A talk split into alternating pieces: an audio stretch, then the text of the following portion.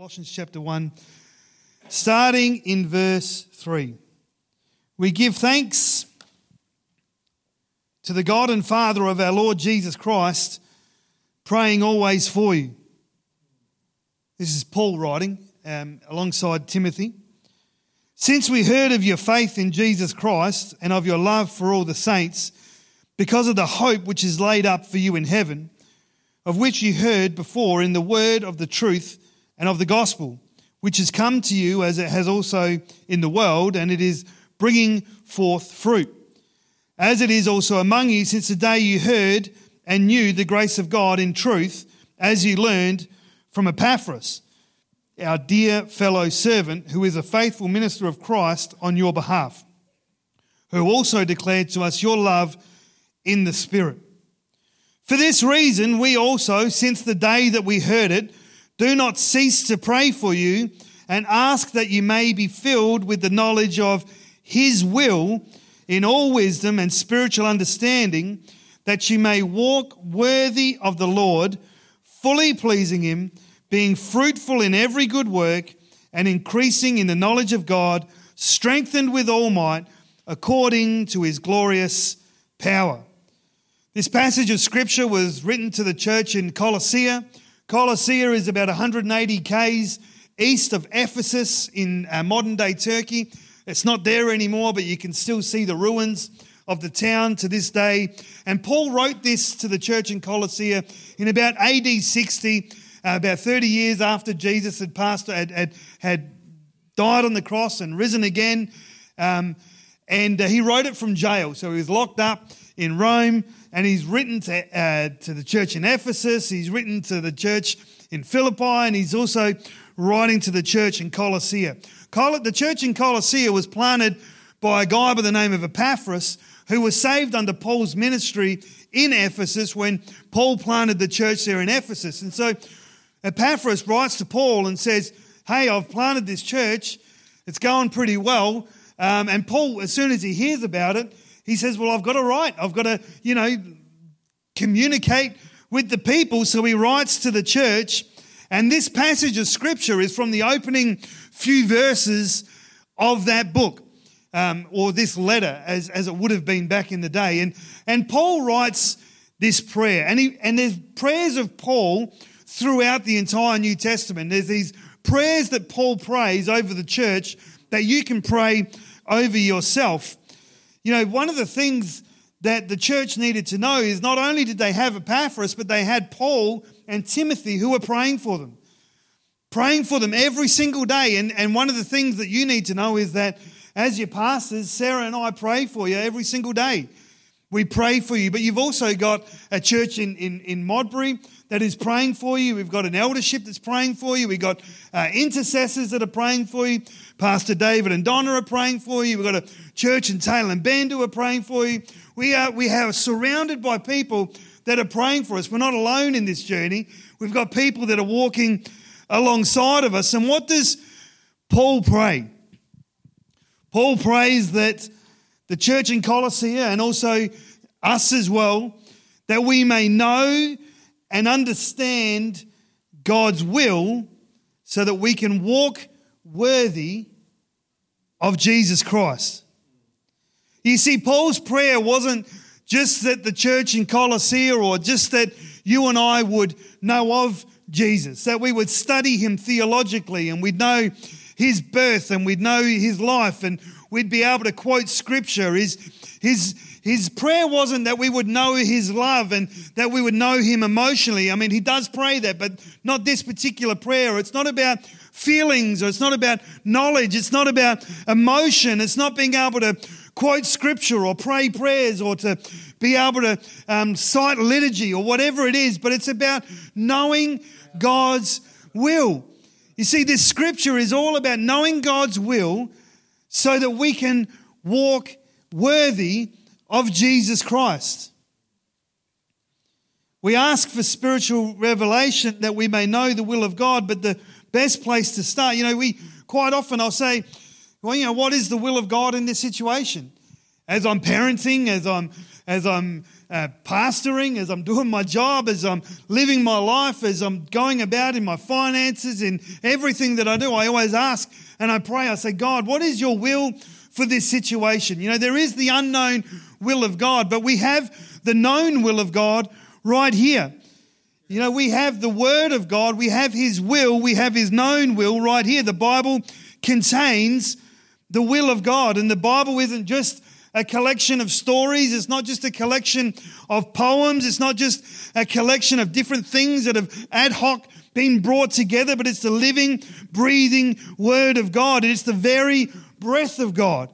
It's active and it's sharper than a two edged sword. You know, so often I spend my time wondering and praying what is the will of God in, in this situation when the answers are all found in here already. You know, I. Um, we used to have a, a, a Holden Vectra, a 2007 midnight blue Holden Vectra with tinted windows, and it looked really nice. But the CD player stopped working one day, and there was a CD stuck in there. It was my favorite CD. No, I don't remember what CD it was that was stuck in there, but for six months or seven months, we drove around with this CD player that didn't work, and I thought, oh, one day I'll I'll get around to that. You know, one day I should fix that, just like many other jobs around the house. Uh, one day I'll get to that. And then, you know, I started thinking, well, I should, I really want to get this fixed. And so I, I YouTubed it, looked on YouTube how to fix a CD player. I asked lots of friends. Um, you know, I, I searched, I Googled, I searched, you know, I, I tried to, my best to find all of the answers. And I looked around and I asked people that I thought may know uh, you know, what to do. And, and that was a good thing to do, you know, because there are people that are smarter than me when it comes to cars, which is 99% of the planet. Um, and so eventually I thought, well, you know, maybe I should go look at the manual. And so I'm looking in the manual, and at the back of the manual, there's a troubleshooting section. And I look at the troubleshooting section, and it says you need to replace the fuse. And there's a diagram there, and it tells you what to do. And so I open the fuse box, there's a little pair of pliers, a little, uh, you know, tongs or whatever, and you pull the little fuse out. And I looked at it, and they're like little colourful things, and they got little metal bits at the end. And I looked at it, and I thought, well, I don't know what a good fuse or a bad fuse looks like. I don't know why, why I'm looking at this. So I put it back in, and the CD player sprung to life. The CD popped out. It was working. It was fantastic. All this time I'd sort of delayed it, and then I spent more time going around and asking friends and trying to work out how I can do this. In the first place, I should have just gone to the manual.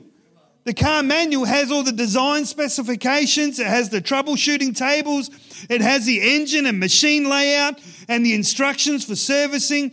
In the same way that the manual holds that for my 2007 Holden Vectra Midnight Blue with tinted windows, and now a functioning CD player, the Word of God has that for our lives. It has the blueprint, it has the manual, it has the answers to every situation, every season, no matter what you're going through, no matter what you're walking through. The answers can be found in the Word of God. You know, it's a good thing to go to your friends and ask them. It's a good thing to ask for advice. It's a good thing to, to watch YouTube instructional videos on how to do this, or maybe, as I do every now and then, go to Chat GPT and ask an AI bot what it would do, and then politely say thank you and say, please don't kill me when you take over the world. But the answers aren't found in those things. The answers are found in the Word of God. And when we know the Word of God, as Paul prays, when we know the will of God, when we know His will for our marriage, for our parenting, for our finances, for the way that we live our life, when we know the boundaries, when we know the will of God that He has for us, then we know, as Paul prays, that we know how to walk worthy of the Lord. See, Paul tells us that when we know God's will, we can walk worthy. Paul uses the analogy quite often of a, of a race. He says, fight the fight, run the race. You know, the race of life. We talk about the race and we know that the race isn't a sprint. It's not a 100 meter dash, which I thank God for because I could probably do a 15 meter dash quite comfortably and then have a break, and then maybe another 15 metre dash. But the, our life is a marathon. Our life, the, the race of life doesn't finish until we cross the finish line at the end of our days. You know, on September 28th in the year 2000, during the Sydney Olympics, there was a, a, a walker. You know, the, there's an Olympic sport for walking, which blows my mind, but nonetheless, the illustration stands true. Uh, her name was Jane Saville, and she'd been someone that was a was had competed for Australia in Commonwealth Games, and she'd done very well in, in, in walking. 20 kilometres is the distance that they need to walk. And she'd been training for this her whole life to walk an Olympics in your own country, in Sydney, to walk the Olympics, to, to compete at the highest level in your own country. And so she walked this race uh, and it's 20 kilometers, and they're walking through the hills, and they're walking through the Sydney suburbs, and they're walking around, and finally they're walking, and they enter into the stadium, and she's walking, and she's uh, well above the nearest competitor. She's 30 meters ahead of her nearest competitor, and she's going for gold. Her life's journey had culminated in this all of her training, all of her early mornings, her restricted diet, her gym sessions, Everything that she'd been doing to prepare for this moment had been, had been put into, and this was it. She was 200 meters from the finish line and she's walking. And, and all of a sudden, out of nowhere, like a horror movie, one of the referees jumps out and he flashes her a red card and she was disqualified. Because as she walked, the rules of when you walk in the, in the Olympics is both feet, one feet has to be on the ground at all times. If not, it's considered running. That's the technical difference. It's in the dictionary. It's not a lie.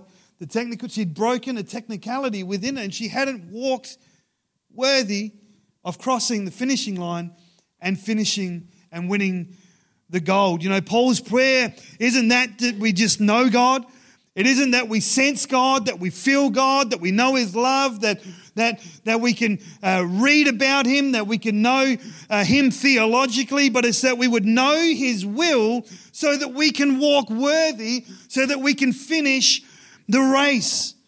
We live in a world that elevates our feelings and our emotions as the guide and the gauge of how your life's at. You wake up in the morning and you feel like rubbish, and so your life is rubbish. You wake up in the morning and you feel great, so your life is great. You know, we, we judge our life based on how we feel, but we can't base the way that we run our race on our feelings. We have to base it on the will of God.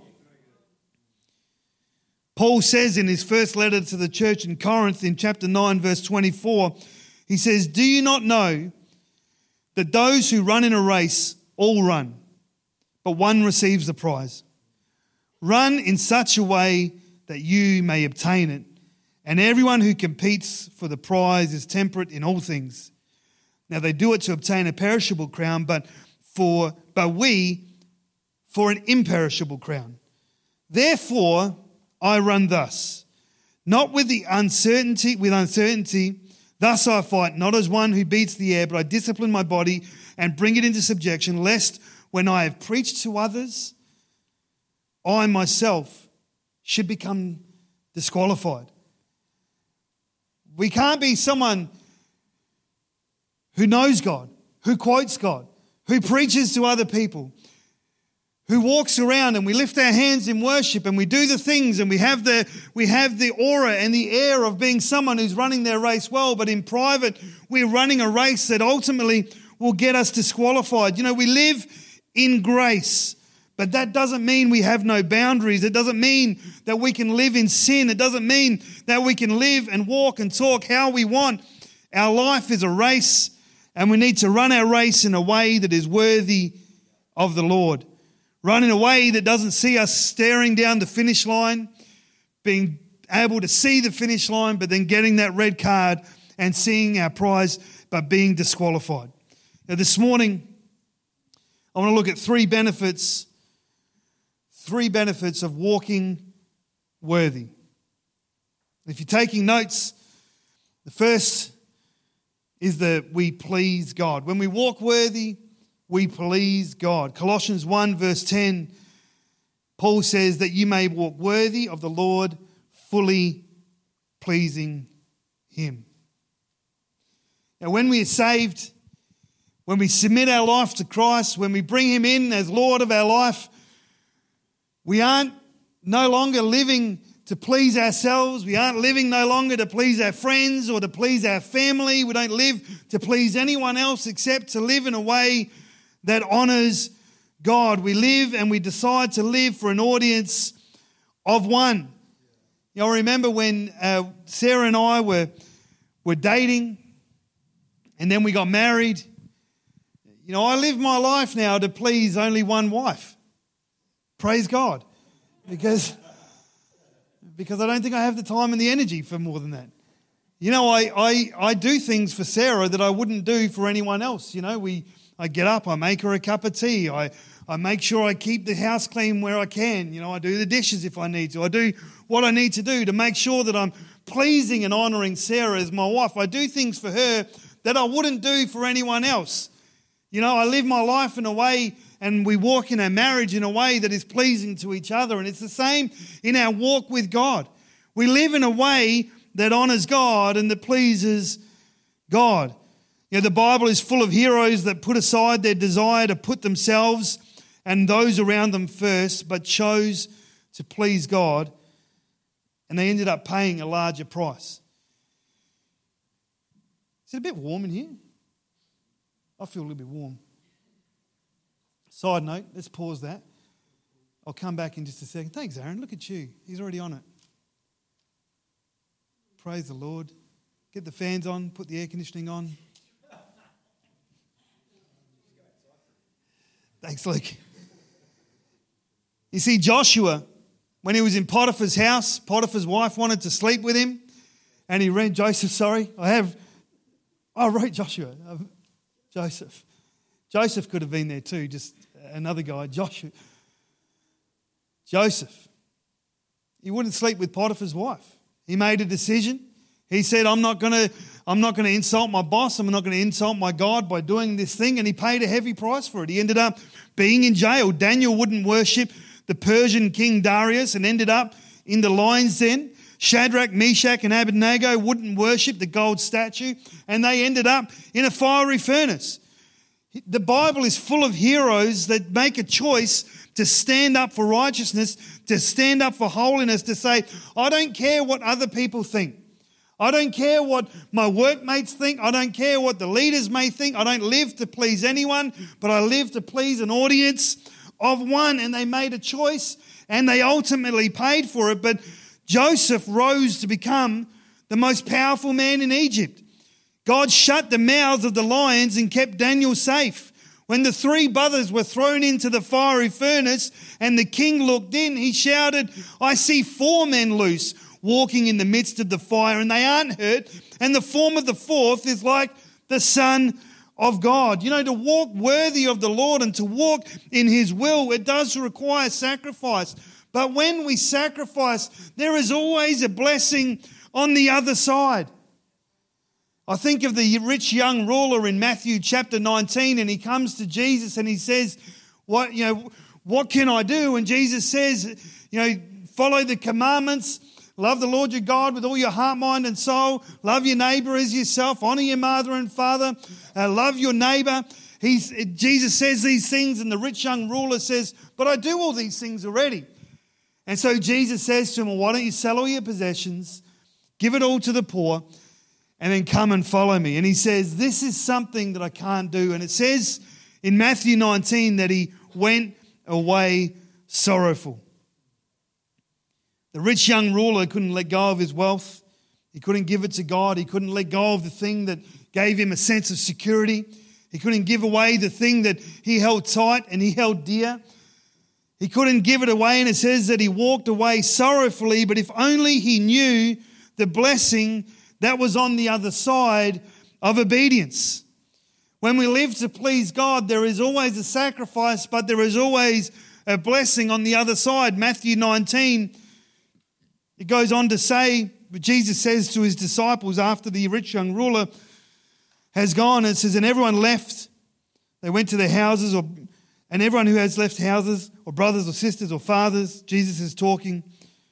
and he sacrifices them for my name's sake shall receive a hundredfold and inherit eternal life. But many who are first will be last, and many who are last will be first. When we sacrifice, when we follow the will of God, you know, sometimes it is a sacrifice. A lot of the time, there is blessing in just following the word of God and the will of God for our lives. When we choose to live a life that pleases God and honors Him, there may be a sacrifice, but on the side, other side of every sacrifice, there is a blessing. When we give Him our deepest sadness, He replaces it with the oil of joy. He replaces death with life. He gives us beauty for ashes. Whatever we let go of, and when we choose to walk in His will, it's always replaced with something beautiful. When we choose to walk worthy, first of all, we, work, we please God. And secondly, if you're taking notes, the second point is that we bear fruit. It says, Paul says that you may walk worthy of the Lord, fully pleasing Him, and being fruitful in every good work. See, when we walk in the will of God, when we walk in the will and, and, and the known will or, or the unknown will, what, what God has set out for your life, as a natural byproduct, you will bear fruit. You know, there are natures, there's laws in nature some of these things I don't really understand, but there are laws in nature, such as gravity. What goes up must come down. You know, if I let go of this microphone, the law of gravity will say that it will fall to the ground. Do you want to see it happen?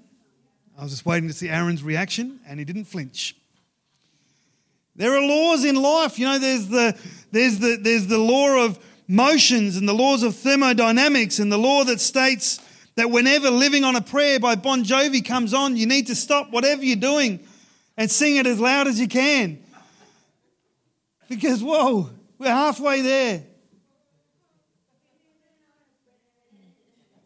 Thank you, the Stanford Family Choir. there are laws in life, natural laws that exist. For every action, there is an equal and opposite reaction. There are laws in life. And one of the laws that we need to know is that if you walk in the will of God, if you walk in the will that He has for you in your life, you will bear fruit. Matthew 21, verse 18, it says, Now in the morning, as he returned to the city, he was hungry. This is Jesus.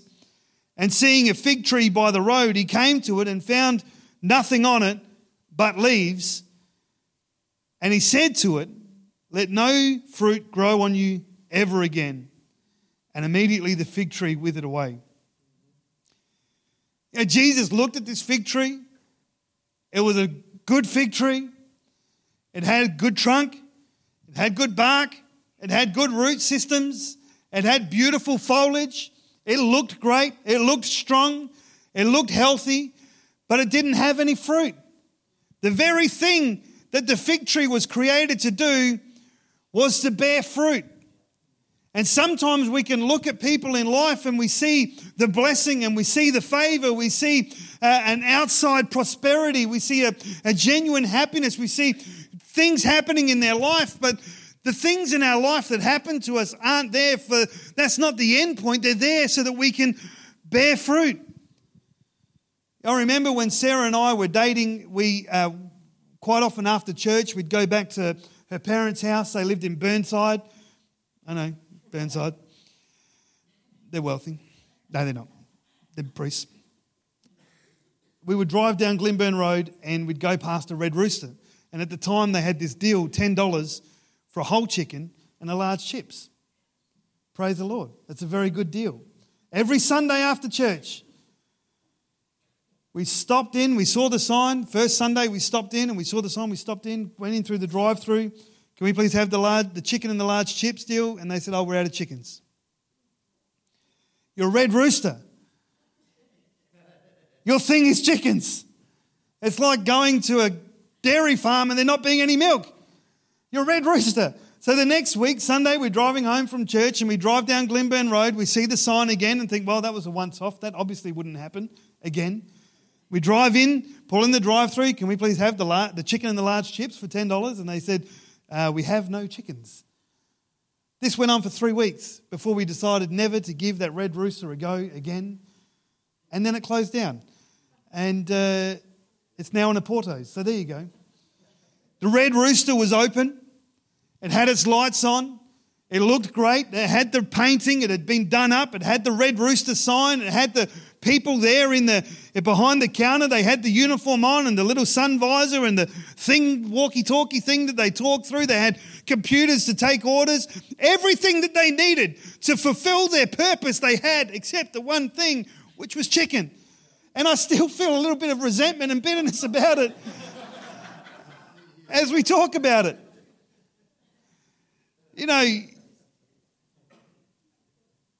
when we walk in the will of God, we have all these things, you know, in life. People, you know, we may look strong. We may look like we have it all together.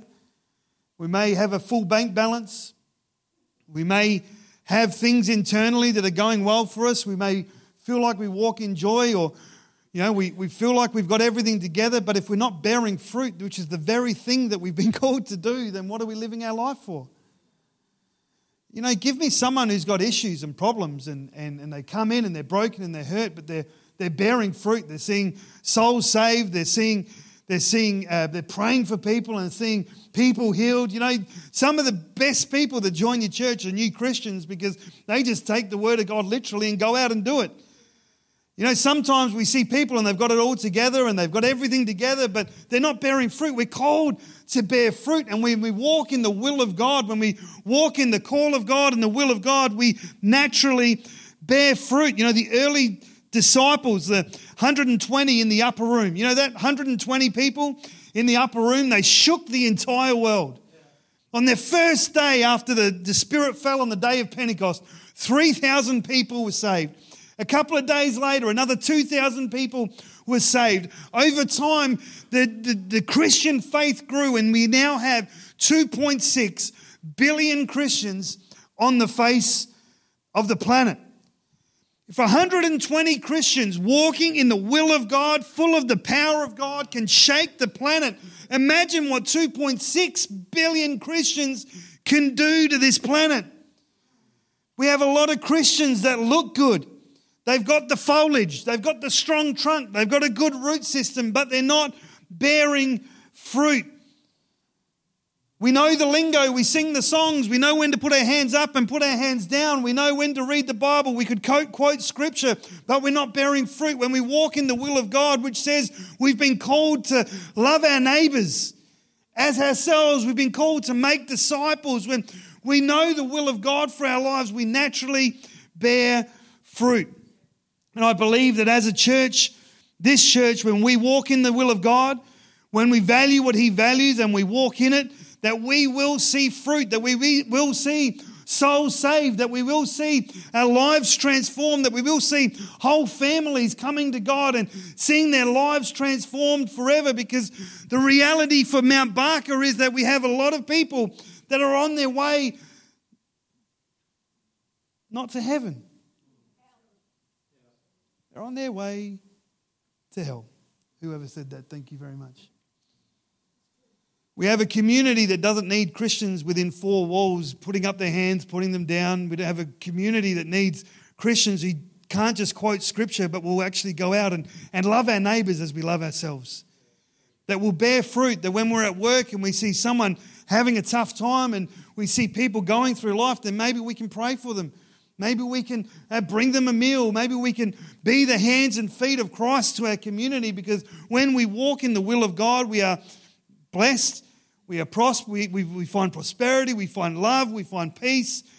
But it's all for the purpose of bearing fruit. When we walk in the will of God, we will see souls saved, we will see the sick healed, we will see bondages and strongholds broken over people's lives. Man, it's an exciting journey. It's an exciting journey. You know, it's like I think of the great trailblazers that went through America discovering the Midwest. You know, it's like them having everything that they need, but then staying in New York City. You know, we're going on a great adventure. We've got a great thing. We've got so much work to do in our, in our town. We've got so many families that need the love of God, that need to know His presence. Man, it's an exciting journey to be on, and we all get to be a part of it. Three benefits of walking worthy. First, we please God. Secondly, we bear fruit. And finally, we are filled with power. Colossians, Paul says that you may walk worthy of the Lord, fully pleasing Him, being fruitful in every good work, and being strengthened with all might according to His glorious power. Might is the same word, it's the Greek word dunamis, which was used in Acts 1, verse 8. It says, You shall receive power when the Holy Spirit has come upon you. When we walk in God's will, when we walk in God's purposes for our lives, we walk in power. We walk in that dunamis, explosive, miraculous power. Power to lay hands on the sick and see them healed. Power to cast out every type of devil and demon, and power to walk in prosperity and blessing. You know, it's God's will that you be healed, that you be healthy, that you're blessed, and that you walk in favor, that you walk in the dunamis power of God, that when we lay hands on the sick, they will be healed. That when we share the gospel, people will be saved. And that when we pray, things will happen. I, you know, the, the middle of winter, it gets dark about 5.30. Um, and so sometimes driving home, it feels like it's 10 o'clock at night, but it's not. You know, and I get home and I get home about 5.45 and it's dark outside and I walk in and, and Isla does her homework on the kitchen table and she's got her laptop open and I can just see her leaning forward and it's pitch black. And except for the laptop, and I'm like, babe, why don't you put some lights on? like, we have so many lights. We have an incredible amount of lights. Uh, you wouldn't believe the amount of lights that we have. If I was Donald Trump, I'd say we've got the best lights ever. We have electricity in our house. We've got so much available to be able to illuminate the situation and to help your homework doing more easy. You know, all you need to do is get up and switch them on. Now, it's a silly analogy, but so often we know about the lights, we think about the lights, we speak about the lights, we, we, we, we, we tell others about, it, but we need to walk in and switch on the lights. We speak power, we claim power, we bind and rebuke, and we do everything that we need to do, but sometimes we need to walk in power. We need to step out and operate in power. We say that, you know, we get into our prayer closet and we get into our wartime and we pray and we rebuke and we cast out demons and we do everything and it's fantastic. And you know, I'm listening to worship in my car, in my secret place. But when the rubber hits the road, sometimes we, require it. You know, it's about stepping out and actually walking in the power that God has given us. I think of the great analogy of one of the great heroes of the Bible, a guy by the name of Clark Kent. You find him in uh, the book of Philip. Yeah, Clark Kent. Clark Kent is Superman. Superman is indestructible. He's obviously an imaginary, made up figure. I want to clarify that. He's not a Bible figure because there are children in here. I forget that. Uh, there is no parable about Superman. Sorry. But Clark Kent, he's, he's Superman. He's powerful. He's indestructible. He's faster than a speeding bullet. He's stronger. He can jump over tall buildings. He can do all sorts of things. Clark Kent. But then he chooses to live his life as a powerless news reporter. He walks around with his glasses on, fooling everyone. I remember watching Smallville when I was a kid and he'd get bullied. Kids would pick on him. He'd play rugby or whatever the American football is and he'd hold back his power because he didn't want to be, you know, he'd be someone that would hide his power. And he could only operate in the power of Superman when he's wearing that fantastic blue suit with a bright red cape and bright red undies on the outside. Clark Kent's power was reserved for when he was using his, wearing his uniform and he had removed the, old, the biggest part of his uniform, the glasses. Do it, Luke. Take them off. Where'd Luke go? Where's Luke gone? And so often we feel like as Christians that we can only walk in our power when it's a certain time, when we're in a certain moment, when certain things are going on. Maybe it's in church or maybe it's maybe our power that God's given us is reserved for our, for our war room or for our prayer closet, or maybe the power is only reserved that I can only lay hands on, pray for people to be healed uh, when there's an altar call and there's beautiful keyboards playing, you know, or whatever that is. But the power that we're meant to walk on, unlike Clark Kent and Superman, we're called to walk in that power 24 7. In our homes, in our workplaces, when we're at the shops, when we're at our school, when we're at the gym. You know, we aren't called just to take authority and dominion in our quiet time, but in every area of our life. Matthew 5, Jesus says, You are the light of the world. A city on a hill cannot be hidden, nor do they light a lamp and put it under a basket, but on a lampstand, and it gives light to all who are in the house. Let your light so shine before men that they may see your good works and glorify your Father in heaven. We aren't called to keep the hidden. God's power isn't just for the church, His power isn't just for our prayer closet or our war room, but it's for our schools, it's for our workplaces, it's for our families, it's for every area and every sphere of our life. And, church, we are called to let our light shine. Amen. Thus endeth the message. In the words of the great preacher, Pastor David Hall. Why don't you stand to your feet with me? We're going to close in just a moment. Luke, if you could join me, that would be fantastic. When we know the will of God, we work worthy of the Lord, walk worthy of the Lord. It pleases Him. We bear fruit and we walk in power. You know, this morning, with every head bowed and every eye closed across this place, I don't know your journey, I don't know what background you've come from, but you might have come into this place and you say, uh, I don't have a relationship with God. I'm not walking with Him like I should be. I haven't made Him the Lord of my life. Or maybe you once did. Maybe you once walked with God. Maybe you once uh, were a Christian. Maybe you once walked with Him, but you've stepped away and it's time to come home. Right across this place this morning. If that's you today, you want to come back to God, or maybe it's for the first time you want to make a decision to follow Christ. If that's you, I want to pray for you. I want to pray with you. We're not going to do anything weird, not going to do anything wonderful. We're just going to pray a prayer. But if that's you, I want to know who I'm praying for today. Would you do me a favor and just lift your hand right up high in the sky? You're, you're lifting it to God. No one is looking around except me. You're lifting it to God. You're not lifting it to man, but you're lifting it to God. I just want to know who I'm praying for today. Is there anyone here who would say, oh, It's time for me to come home? It's time for me to recommit my life to God. It's time for me to make a decision for the first time. Is there anyone here at all?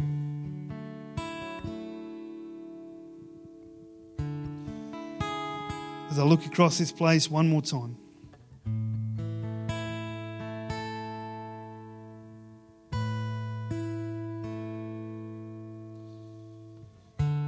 God bless you, church. I'm going to pray this prayer that Paul prayed to the church in Colossae. I'm going to pray it over us this morning. I pray that you may be filled with the knowledge of God's will in all wisdom and spiritual understanding. I pray that you may walk worthy of the Lord, fully pleasing Him, being fruitful in every good work, and increasing in the knowledge of God, that you would be strengthened with all might according to His glorious power. Holy Spirit, I thank you for your people. Thank you for your presence. I thank you for your touch. I pray, Lord God, for your blessing and your favor to be upon each and every one of us. I pray, Lord God, that we would walk worthy and we would walk in a way that we would hear those words, Well done, good and faithful servant. I thank you, Father. I pray your blessing. I pray your favor over each and every one of us. And I ask that in the mighty name of Jesus. And everyone said together, Amen, amen.